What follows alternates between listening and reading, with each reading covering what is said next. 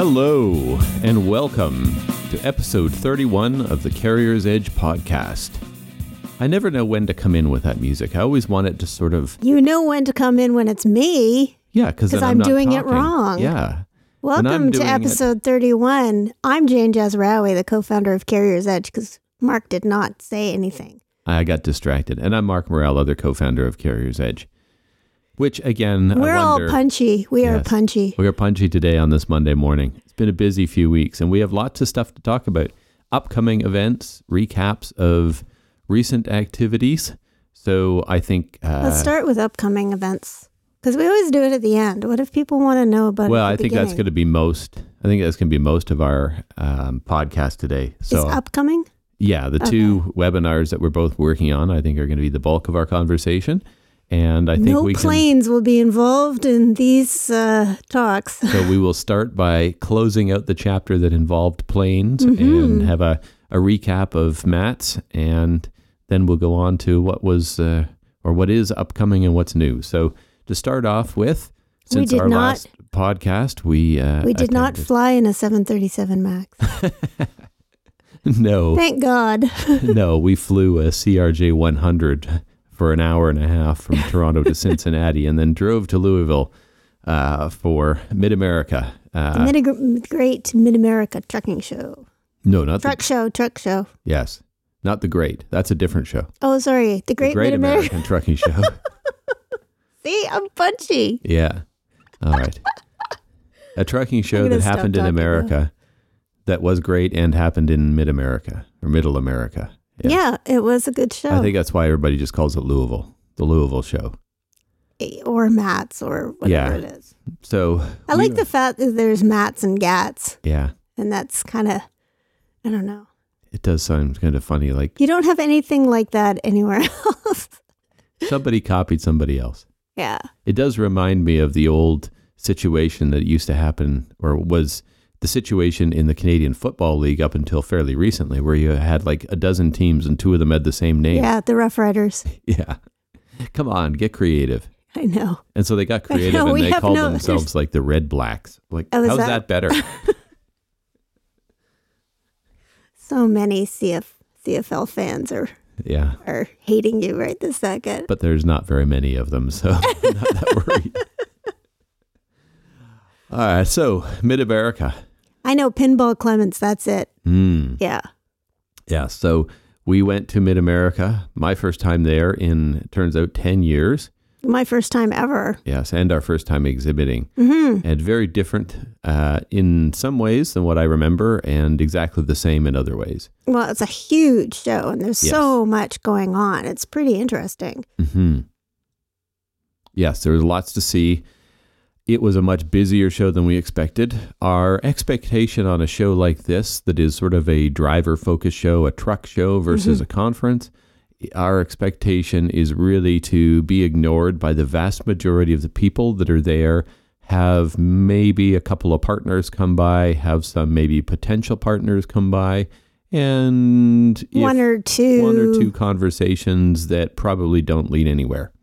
So we're mostly expecting to entertain ourselves Yes. for a long time, which is a weird approach to a show. Like most vendors go into a show hoping to have lots of conversations with people and, you know, get out of there with a couple of, of uh, potential sales, that kind of thing. We never do. We never know what to make of a driver show. Well, we're never there squarely to find leads.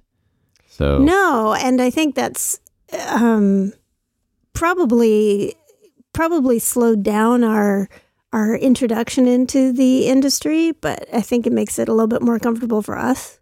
well, it also builds a larger base for the future. We're interested in expanding our network Mm-hmm. and finding out what other people are doing and listening to the people that do come by and talk to us. So there's a lot more to a show than just getting leads. What was weird about this show is that we got way more leads than we ever expected. Yeah. And I think we got way more leads than we've had at many shows before. Which actually turned into a couple of sales, Yeah, we've got a couple that look like they're about to sign up uh, or in the process which of is it, like a week unheard later. of. Never does this. This never happens. It's No. usually months or years or Yeah. you know drip drip drip. We just you know eventually they're like, oh yeah, I know you. What do you do again? So, But the big hit at the show were our white chairs, yes, which were like beacons to everyone. Children. Oh yeah, children. Oh man, the kids children. love climbing on the chairs. And they then they swivel in them because they Yeah. were swivelly chairs. So Yeah, so that was uh, an interesting experience. We had lots of kids climbing on the chairs, which was not the intention of them. We had those for customers and partners. And who never sat down.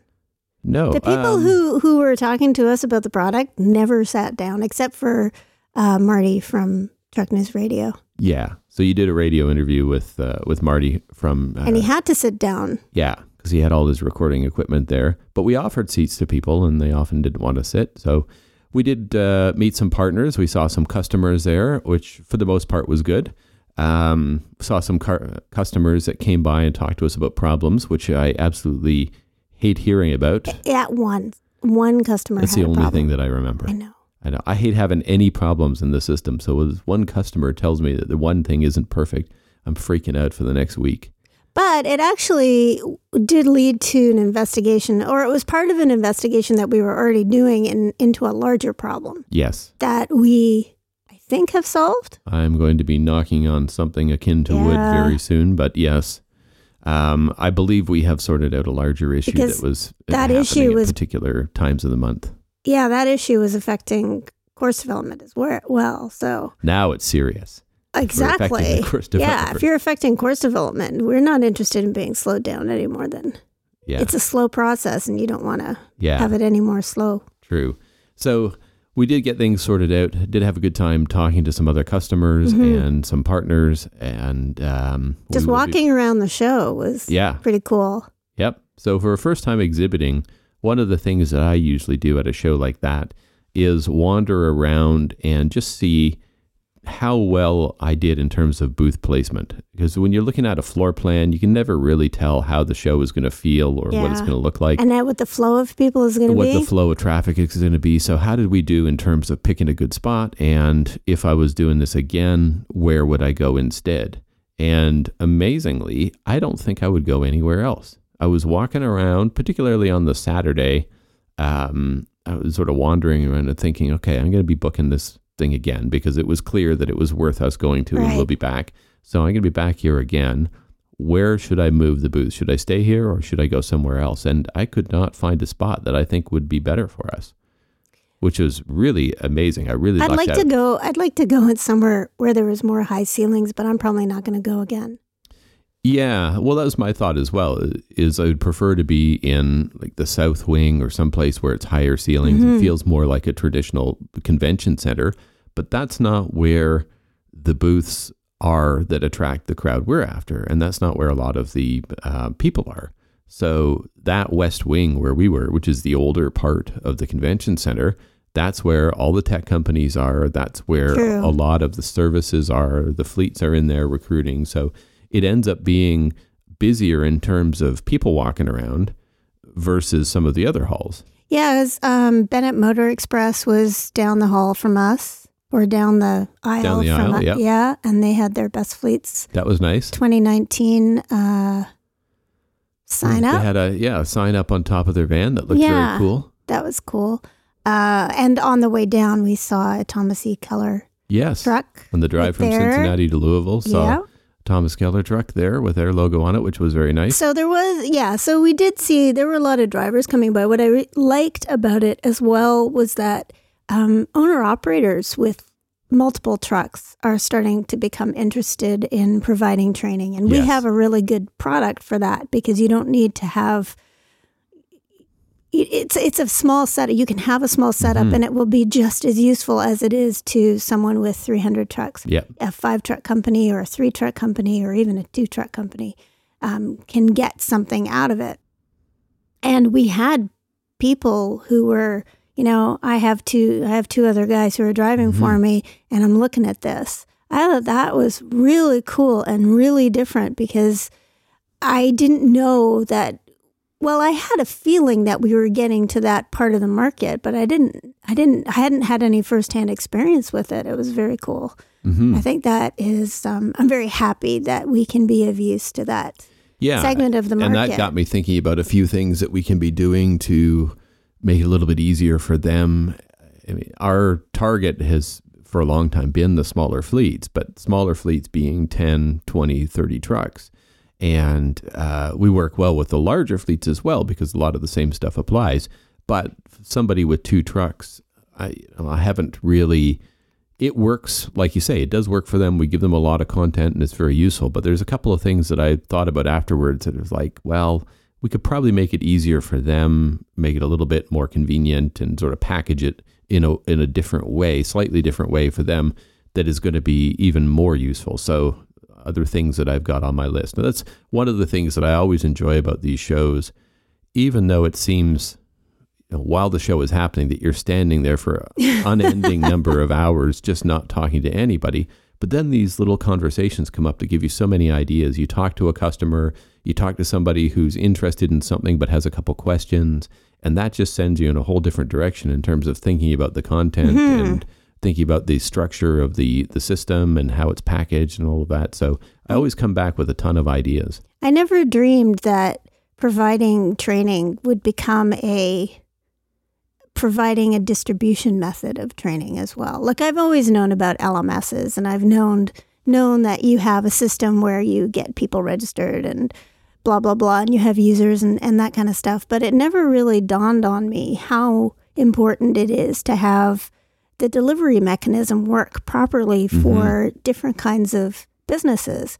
And because the standard for a very long time was like big, huge companies have big, huge LMSs, learning management systems, and they, you know, and you you get put in there and then there's a weird bizarre way that you go in and get your courses and get a curriculum and blah mm-hmm. blah blah oh my god i'm and so you need glad a lot of training to figure it out to, yeah there's to, a lot of clicks to get to your content yeah, I'm glad that we don't have that. That would bug that would bug me.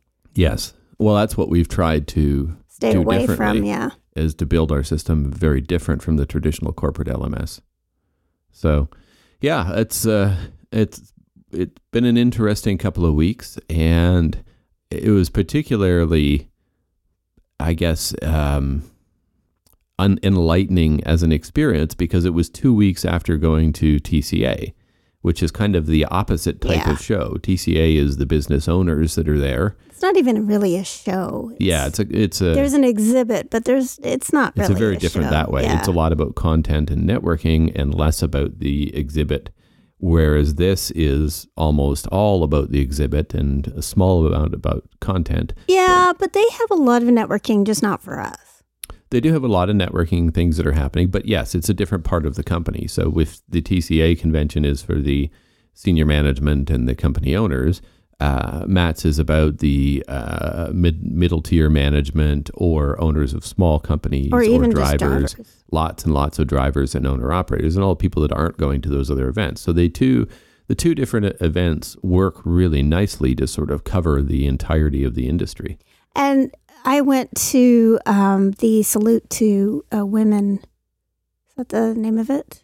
The Salute to Women Drivers, the Women in Trucking event, which was kind of interesting because it was its own little trade show mm-hmm. away from the main trade show, still in the same exhibit. Well, not in the exhibit hall, but in the same center, but it was in a different section of it. Mm-hmm. And that was kind of cool because, I mean, Ellen had speakers and a little um, exhibit area, and you know, then they did the picture and the cake and stuff like that. So that was kind of cool. I mean, that place is so big; you can have so many different things going on. Mm-hmm. And then I would be walking back from that event, and then I'd pass by an OOIDA event, and they're doing something else. And there's just like it was.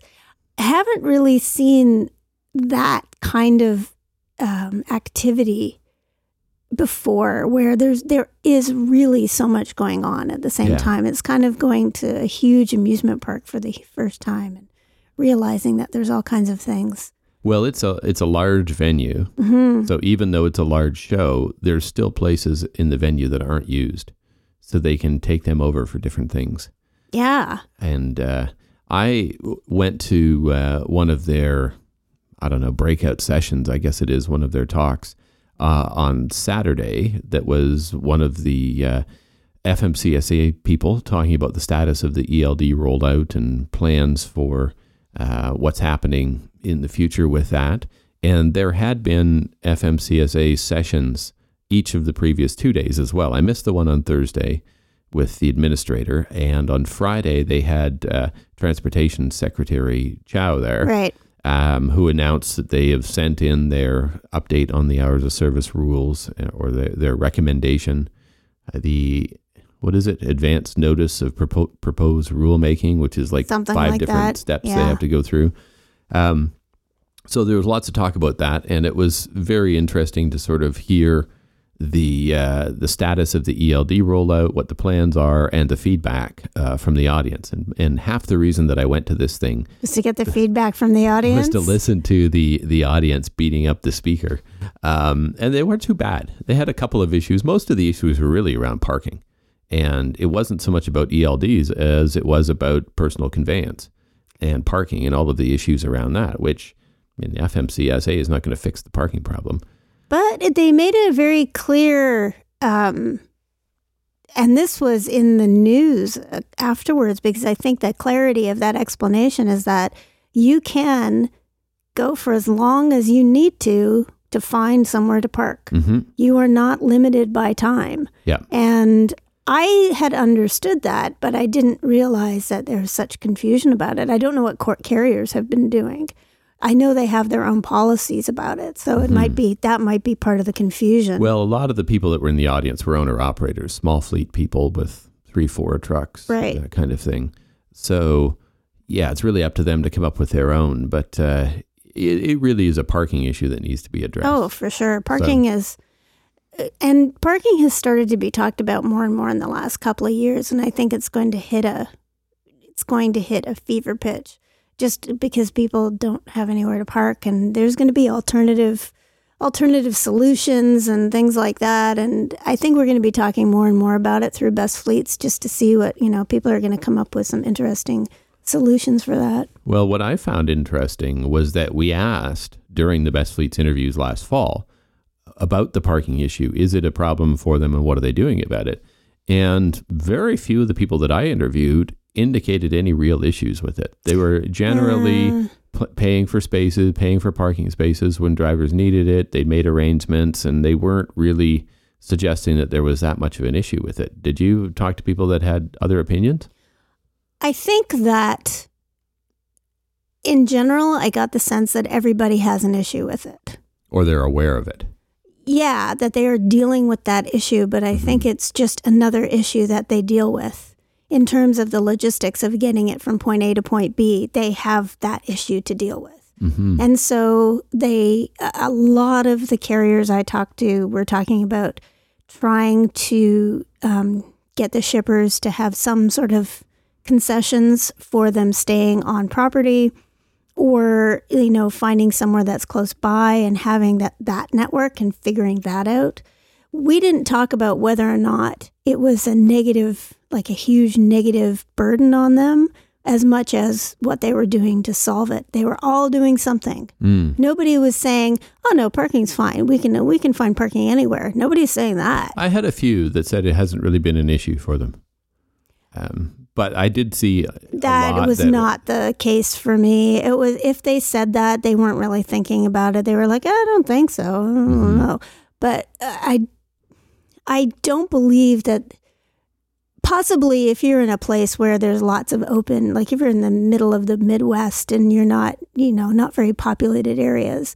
But if you go anywhere near a city, Mhm. it's crazy. or in main thoroughfares. Yeah. Like at Mid America, you got a lot of people that are going north and south through major corridors, interstates through Ohio and stuff, and and those things are filling up real early. Oh yeah. And then that's the that's the well a lot of people were talking about um, paying. hmm And I think that indicates there's an issue.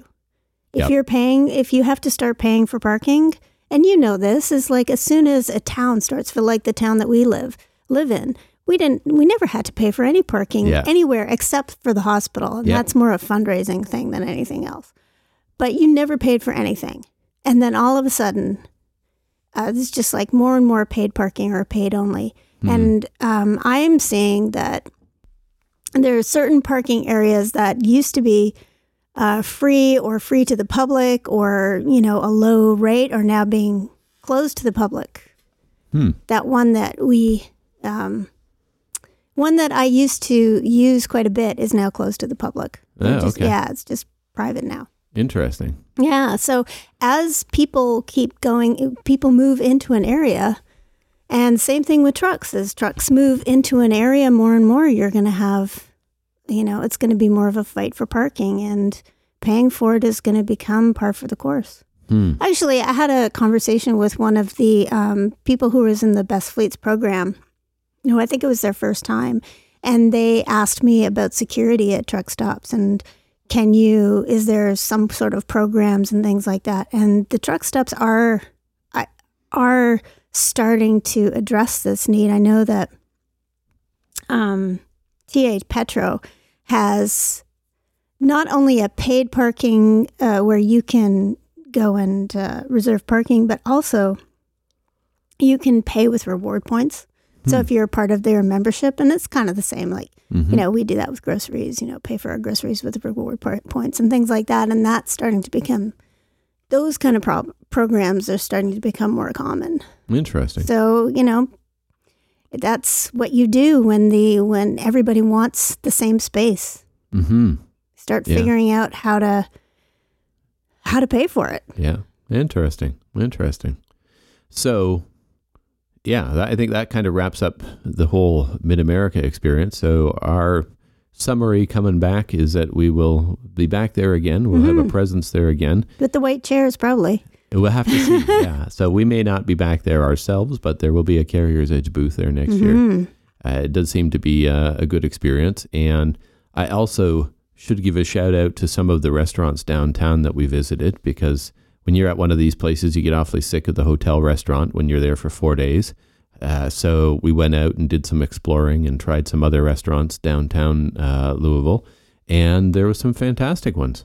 So I don't remember the name of the restaurant that we went to. That um, Spanish place. uh, Seviche, a Latin oh, restaurant. It was really which it actually wasn't downtown. It was kind of like in a. It was weird. It was like a suburban or an older, not really suburban, but it was a residential area that was an older area.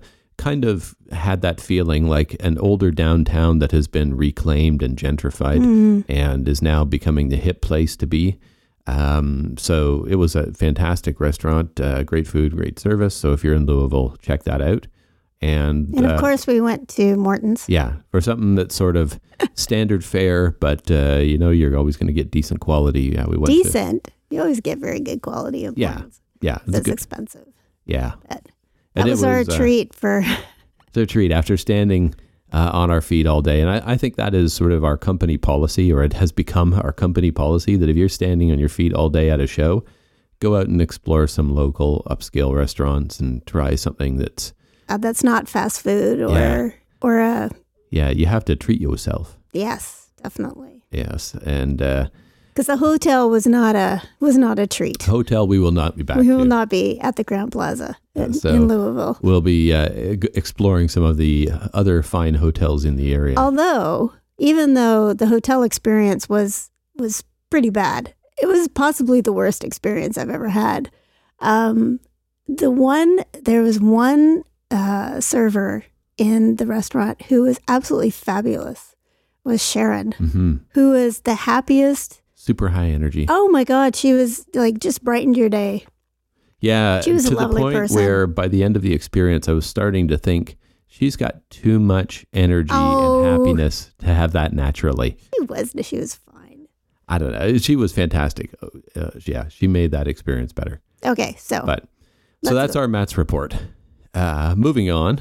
Oh yeah, and then I and then I came back and immediately wrote a spotted lantern fly Yes. course, which is the fastest course I've ever written. in two days.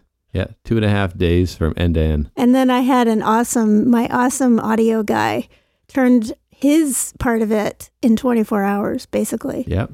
And so we got a course with yeah. voiceover, final test. Looks like a regular course. It's a short one. What is it? 15 pages? not even t- 13, maybe. Yeah. Okay. So just under. Yeah, and it was well, it wa- it was a pretty easy course to do because a lot of the I didn't have to find any pictures. The course material was really already there. hmm Um, and and like I said, I have an awesome voiceover guy, Yeah. Craig Rockford, and uh, so it was pretty easy to put together. But it was it was fast. Yeah. so and then we immediately put it out, and uh, And like within five minutes, somebody said, Are you going to have it in French? French, Can't win. So, yes, we are going to have it in French. yeah. Yeah. Oh yeah, I should be getting the French back tomorrow. Actually, Nice. Okay. And coming up this week, we both have webinars that we um, do. I think are kind of interesting subjects to talk about. My webinar, I've been thinking about this one as I've been sort of getting back in shape with it. This is the webinar on how, what do we call it? Five ways to build support, company wide support for online training, which is the sort of BuzzFeed title version of how to sell your idea internally and get people on side with it. But as I go back into this, I'm always struck by a couple things. One is that we started doing these webinars nearly five years ago now. And I'm, I don't know, I, I find it interesting how the content still stays pretty relevant. It's different people every time we run these, and each of these uh, subjects we run about once every nine months, just the way the cycle works. And um, it, I always think, oh, people got to be getting sick of this stuff, and haven't they heard this all before? But yet we get people signing up for it, and there's new people coming in, and uh, partners that keep coming back to refresh it. So I, uh, I'm very intrigued by how much it stays topical, and this particular one, I think, continues to be a um, a subject that's of interest to people because we continue to have a lot of people sort of in our network that are kind of well we, we generally Hey, say have it. Just the say it. safety manager um, the people that are usually uh, wanting to buy the system or sign up or Who are that are the poking around. administrators are the safety management people training managers risk managers whatever that role is but there are also people that often aren't doing a lot of other corporate purchases or they're not used Mm. to doing nor new corporate purchases on the tech side so, you know, in trucking, tech usually means equipment on the truck, and that's the operations and the maintenance people that are doing that. But in the safety side, there's not a lot of software stuff traditionally. So, um, this webinar came out of recognizing that these people are wanting to go ahead with it, but aren't really clear on how to actually go and make a business case or don't have a lot of experience doing that sort of thing. And so I started with just organizing the company into different uh, levels. So the executive level, departmental managers, and regular employees. This is in your presentation. Yeah, and thinking about how each of these each of these roles has or each of these levels has a very different purpose, and as a result, they have different things they care about. So if you're going to get them on side, you have to speak to them in a very different way. So the way you talk to an executive to get them on side is the exact opposite of the way you talk to a fellow department manager, and very different from the way you have to talk to drivers to get them on side with it.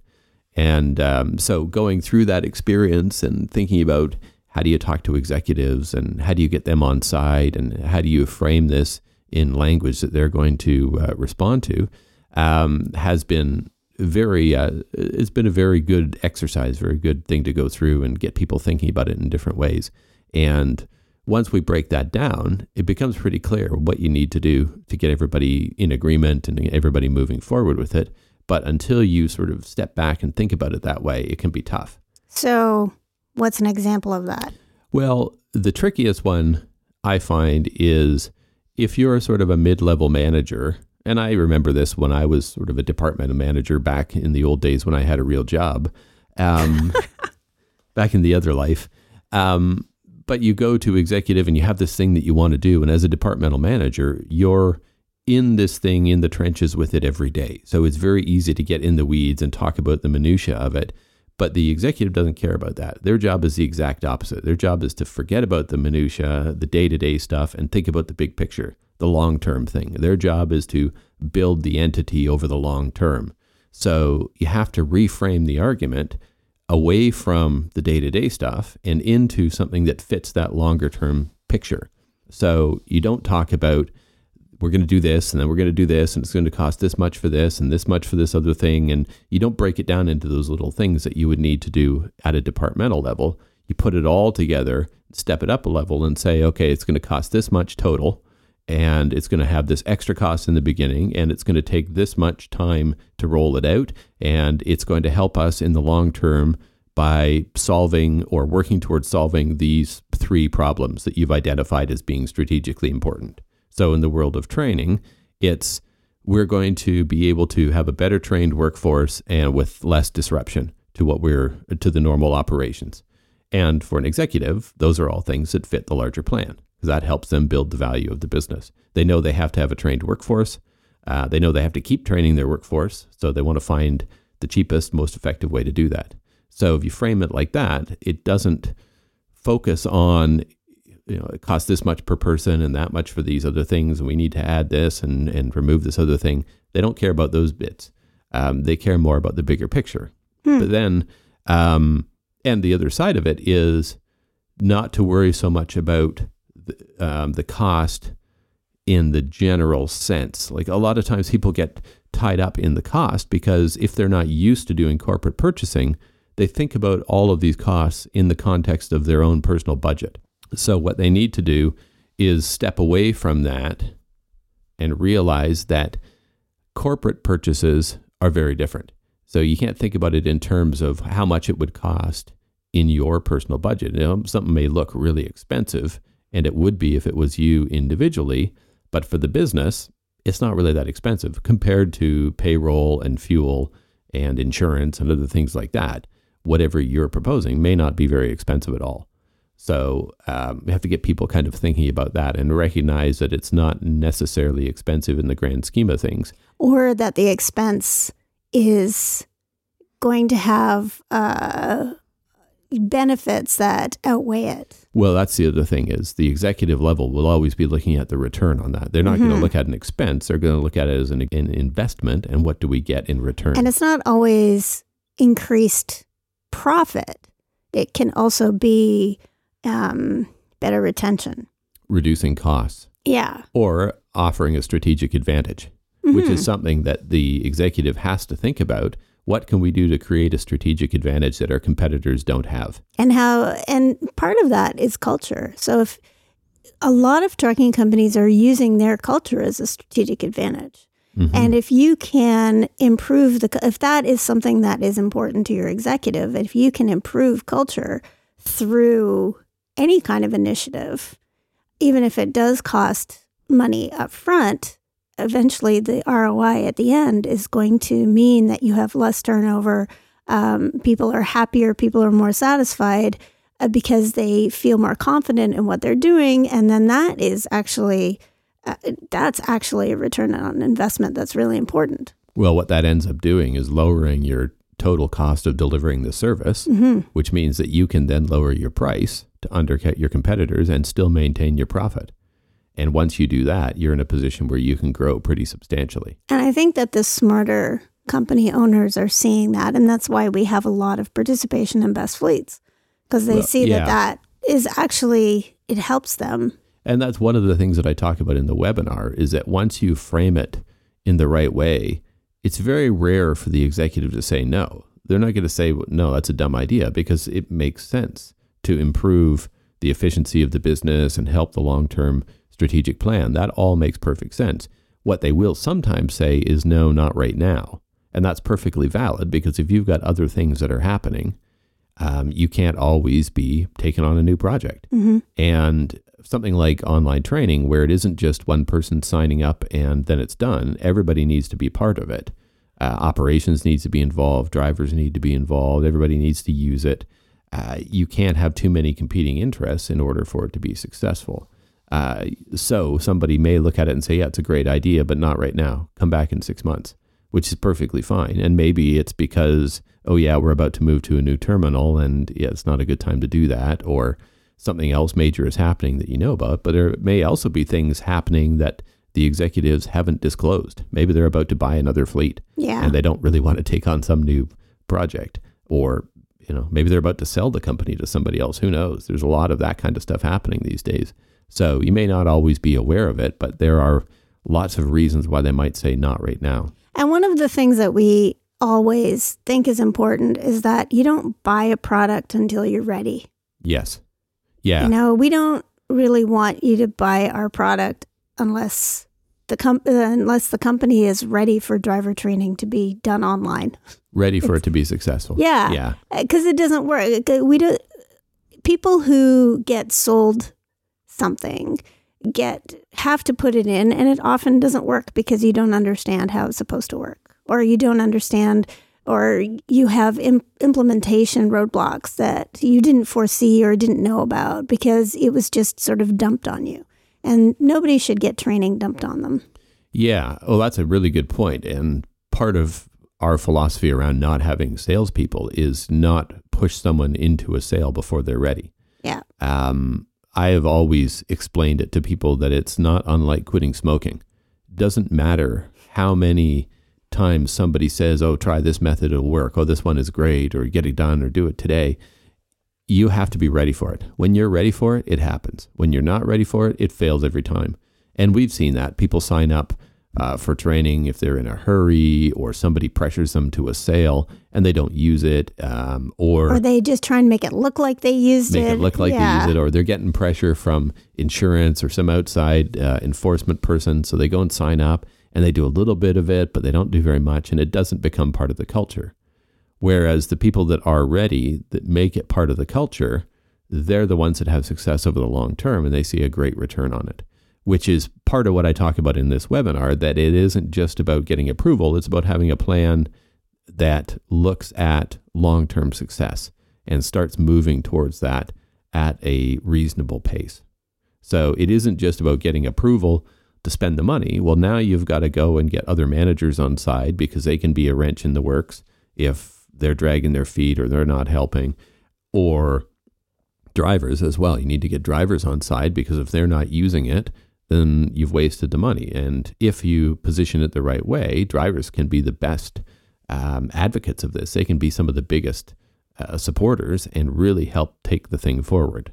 So um, I had that webinar this week, and uh, it's another one that, in theory, is fairly short. It's fairly simple, but it fills the hour. So I'm going to try and tighten it up and get it down to about 45 minutes um, because th- there's a lot in there, but uh, uh, it's very useful information. Speaking of which, I have a webinar that I have to go through the timings on and make sure that I'm getting my points in hmm in Your the webinar allotted this week time. Yeah. TCA, and what are you talking about? Well, I am joined by uh, Jim Guthrie from Prime and the overall uh, big fleet, not small fleet, the overall winner for large fleets in Best Fleets, and one of the top 20, Thomas E. Keller, the one that where I saw the sticker. Uh, we're on our way to Louisville. hmm Um, and we are talking about best, basically driver centric retention strategies that are used by the best fleets. Hmm. And Prime has some really interesting program. Actually, Keller does too. Both of them have some really interesting programs that help. Like we're looking at how you get feedback from your drivers, how you act on that feedback, and how you create um, create a community, which is part of creating culture. Is part of development of the culture. Is you have to actually get people together and create a community, and that's really a challenge when you have people who are all in all different locations. And Hmm. and in Prime's case, there's so many different locations, and they're big. So you know they have really done a lot of work on creating communities and different communities for different things. And Keller has also done a couple of really have, has a couple of really cool um, areas where they're trying to do the same thing. And since they're both on the top twenty, I'm assuming that that's working. hmm Um, so I don't want to get into too much of what we're talking about, but we're all, we also do a little bit about implementation at the end Okay. and getting executive buy-in. And because both of the leaders of those companies, uh, Robert Low and Brian Keller, are really involved.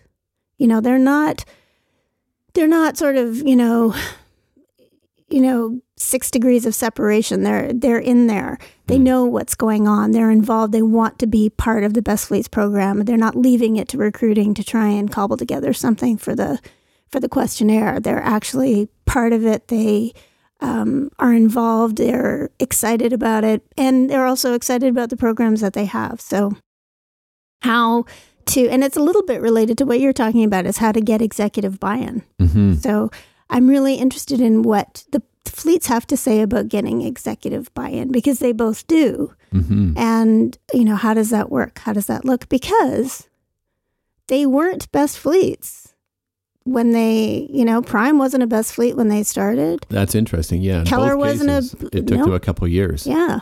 which is not that uncommon. It takes companies a couple of years to kind of figure out their story, Mhm. figure out how to tell it. And it may be that they are doing a lot of great things and they're just not really sure how to communicate or haven't figured that part out yet. Or that they have just started and it hasn't caught on yet. You know, that, that community hasn't been built yet. Yeah. other they're, they're just in the stages of getting it done and i don't know it's you never know but you can sort of tell when someone has jumped from mm-hmm.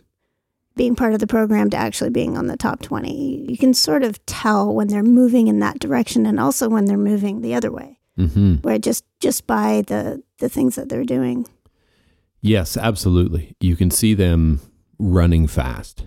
And Yes. the best fleets, the top 20, are running at a pretty good pace to stay on that list. mm-hmm. And uh, they want to stay there. So the people that are just below that cutoff and want to get there have got to run even faster. And you can definitely see them when they're doing that. What I, I I actually have been wrangling best fleets since we got for the last I don't know since before the the uh, awards at uh, where we were in Vegas because I had radio shows. I was, the best fleets have been featured on the Road Dog Trucking Show with Mark Willis on Sirius XM.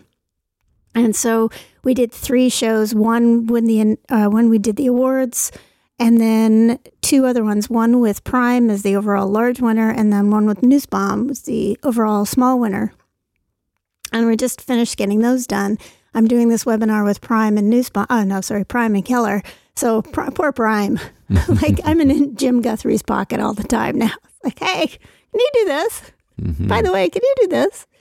So um, uh, it's kind of cool. So you get when you when you work with the best fleets and and do these kinds of um, seminars and talks and things like that, you learn a lot about them. You learn even more about them and what they're like to work with. Mhm. And in general, it's been it's been a really pleasant experience. Yeah. Hopefully, they think the same too. Yeah, you did uh, radio last week with Nussbaum. And how did that go? Really well. Um, Brent is always uh, he's always very measured and very he, he's a really good uh, way of of speaking, which is um, he's he- definitely you can tell he's very much a leader, but he's also very laid back and he's a very approachable guy. So he, that always comes across, and I think uh, he was talking about the basically how he how the company is run and because it's partially owned by the employees now, there's an ESOP. He was talking about that, and we got a few uh, got a few callers, which was cool. Um, there was one there was one caller who didn't think very much of any of these best workplace programs, Hmm. and he just thinks that you know, well, this is uh, this this always kind of bugs me. Is like this one guy I know who works for one of these companies had a bit bad experience, so therefore none of them work. hmm yeah. Okay. I see that on the driver boards when I read. I try and read the comments about uh, the announcements and see what the drivers are saying. And yeah, that that sums up one kind of school of thought. Yeah. And the other one is they don't pay. I make more at my company, so all of these people are terrible. And when a driver jumps in and says, "Well, I work here and I think it's great," then you're stupid for liking it. I make more here. Then it And just like, evolves oh, into Really? you know You some know, they can be amazing companies, but it doesn't mean they're amazing for everybody. yes. You may want something different. Great, go find it. And if your company is so amazing, nominate them. Then why aren't we hearing from these companies? and it really takes away the overall um, effect I think that best workplace programs have. And it is really to up everybody's game. Maybe there is a fleet who is probably, you know, may not be terribly deserving that manages to get in, but they don't get in over and over and over again. They're not snowing us.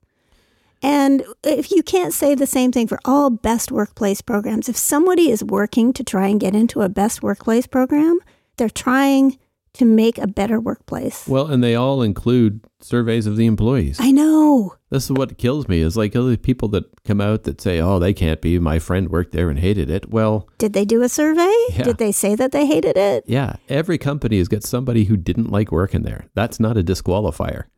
Oh yeah. I mean, I'm if sure. that was if there was a disqualifier and the only way you could get on the list is that nobody dislikes you, there'd be nobody on the list on any list. yeah. Or you would have a whole bunch of other things going on where the people who had any negative anything any uh, negative comment to make would be suppressed or I don't know. But we but the way that we do it, we're trying really hard to make it as easy as possible for people to say what they want to say. Nobody knows like the the surveys are anonymous. You can Mm-hmm. you can contact us and get a link to a survey for your company. You don't have to wait for your company to do it. And if you don't like it, you can do the survey and say all the things that you don't like. hmm And if enough other drivers say that, then the company's with not going to do well. Exactly. And there are certainly people that looked like they had some good scores and some good programs, and the satisfaction level was really low, and it ended up disqualifying them. So Yeah. it happens. But every company that's on the top 20 is there because they're doing a lot of interesting things, and a healthy percentage of the drivers really like those. You know, they tend to have satisfaction levels well in excess of 85%. yep. And if you're a big company and you can get that and have your turnover you Yeah. know minimized, that's the other side of it is yeah when we look at safety and turnover and all of those other pieces yeah you you have to have all of the pieces together yeah, cuz it's not going to you're not going to get into the top 20 otherwise. That's why it's a hard program. Yeah. But I think it's good for people to go into best workplace programs just in general like do it with your state association. There's there's um there's a best workplace uh, award that's yellow and black. I can't remember, but the logo is yellow and black that a lot of different trucking companies have entered, and it's specific to the state. mm-hmm. i know the Um, one you mean Yeah, but I think if if you just Google best workplace, then you see that you can find that. And just you know, I know in Canada there's the top fleets. St- uh, I can't. I can't remember now. top fleet employers That's it. Top fleet employers that will, you know, you can sort of get your ideas together and figure out what is working with your drivers. So it doesn't necessarily have to be our program. It could be any Mhm. program. yeah they're definitely worth being a part of hmm for the fleet and for the drivers to uh, get in on the surveys absolutely worth it i don't remember what we were talking about We were talking about, your my webinar. my webinar, Ah, but okay. well, it's Thursday, so if you want to come this will be i think this will probably be out before then yeah. yeah probably be out wednesday morning Well, we've got we've got quite a number of people already registered, so I'm not sure oh good what the limit is. But the TCA is going to be putting out some uh, stuff today too. Nice. Okay. Mm-hmm. Very good. And so outside of that, for your April agenda, are you getting reacquainted with the, the course world? Or are I you still doing other things? I am no, I am I'm still working on courses. We have a cargo securement um, additional requirement thing. Um, we're working on paper rolls, and then after that, we'll probably do the rest of them, like concrete pipe and Heavy equipment. yeah, all of that. Um, so we're working on that. We're working on um, defensive driving overhaul. I know that that's been in the works for a while, but we but getting the animation done properly takes a long time. Mhm. And uh, we're getting close to the end of Weights and Dimensions. Uh, there's also translation up the yin yang that's coming out. So we're gonna have a little bit of you know We're going to have a giant dump. yeah, it's gonna be dump it all and then It's going to be like summer blockbuster season, all of the big releases yeah. coming in May.